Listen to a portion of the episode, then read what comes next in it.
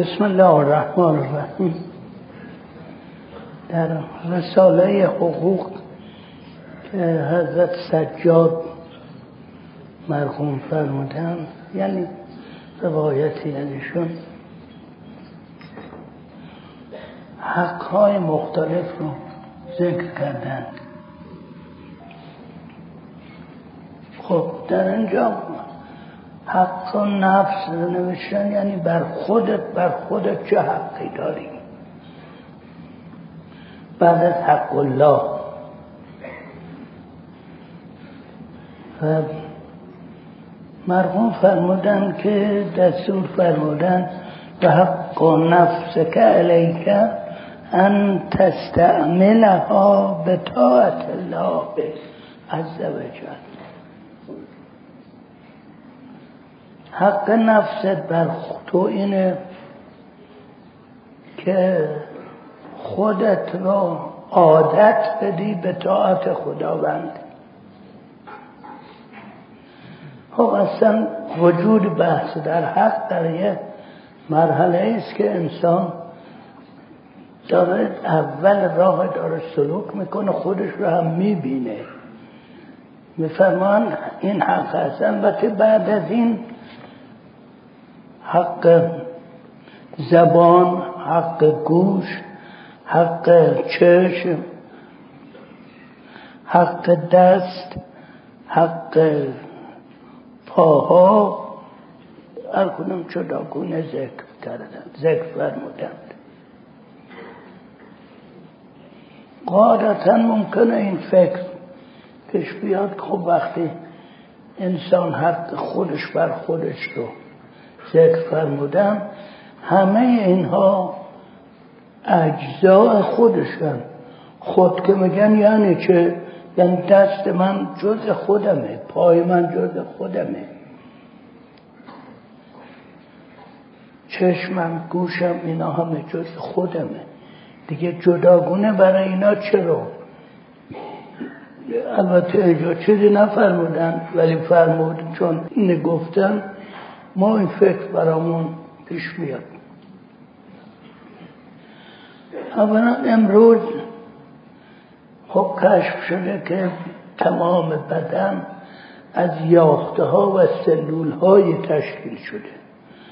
بعدم که چه به صلاح جنین نطفه جنین شد و رشد پیدا کرد در هر جا یه عده از اون سلول ها یافته ها معمور تشکیل چشم میشن. بینایی. یه عده مشمول مشغول گوش میشن و همچنین. هر کدوم از این یافته ها خودشون یک جانی دارن. برای اینکه یاخته منتها یاخته ها بسیار یافته هایی که مستقل زندگی می‌کنن جانداران جانشون مسلمه. یعنی مشهود در میکروسکوپ و اینها. ولی این جان سلول هایی که بدن ما رو تشکیل میده جداگانه جانی دارن ما خودمون احساس نمی کنیم در تشریح در مسائل طبی می‌دونن اینو و می‌بینن ولی ما خودمون احساس نمی کنیم وقتی مثلا دستمون زخم میشه درسته که احساس درد می‌کنیم ولی اون یاخته و اون سلولی هم که در اثر چاقو بریده شده و مرده او هم یه درد و ناراحتی احساس می‌کنه. بنابراین اگر برای دست یا چشم یا گوش حق جداگانه مرحوم فرمودن از این نظر طبیعی هم بگیریم بلا اشکال. و اما از نظر قرآنی در خود قرآن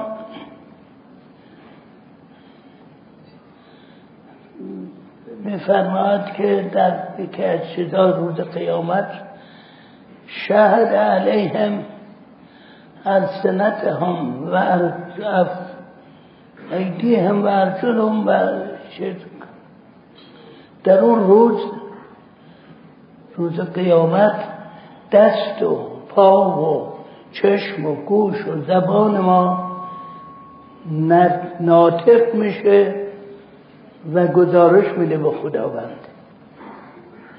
که شخص می‌پرسه ازش که آخر تو که اجزا من بودی.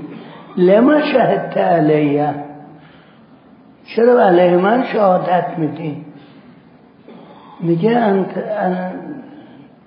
انتقن الله الذي انتق کل شیء. خداوندی که همه چیز رو به زبون میاره ما رو به زبون آورد. بعد در قرآن هم یه غیر وجود خود ما غیر اون حیاتی کلی که ما داریم یه حیاتی داریم که همه این حیات های سلول ها رو شامل میشه. غیر از اون حیات کلی از اینها بازخواست می‌کنن. یه آیه دیگری داره میفرماید که ولا تقفو ما لیس به علمون ان السمع والبصر والفؤاد کل اولئک عنه مسئولان چیزی رو که یقین نداری پیروی نکن. زیرا گوش و چشم و قلب مسئول این امره. نمیگه نمیفرمان تو خودت مسئولی. برای که اون مسلمه در اول آیه فرمودن ولا تقف ما لیس لک به علم. امر فرمودن هر امر خدا رو که اطاعت نکنیم مسئولیم. اضافه بر اون میفرمان که ان السمع والبصر والفؤاد کل اولئک انه مسئولا. یا جای دیگه میفرماد ان العهد کان مسئولا. وقتی توافق می‌کنیم قراردادی میبندیم.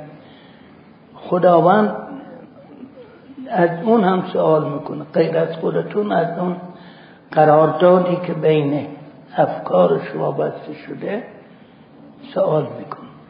پس خداوند به این جهت در واقع برای انسان غیر از اون واحد هویت انسانیش که داره اجزایش را هم مورد مسئولیت قرار دادیم. میفرمان لسان حق لسان این است که اون از حرفای زشت دور کنی و به حرفای خوب واداری زبان گویای خوبی داشته باشی و از گفتارهایی که فایده نداره دوری کنی حق گوش آن است که به چیزهای مزر و زائد گوش نده گوشت رو مصرف نکنی خلاصه برای حق بسر این است که تا اونجایی که قدرتت هست چشم بر محرمات ندوزی و چشمت رو بر کارهای خوب بدوزی. حق دست این است که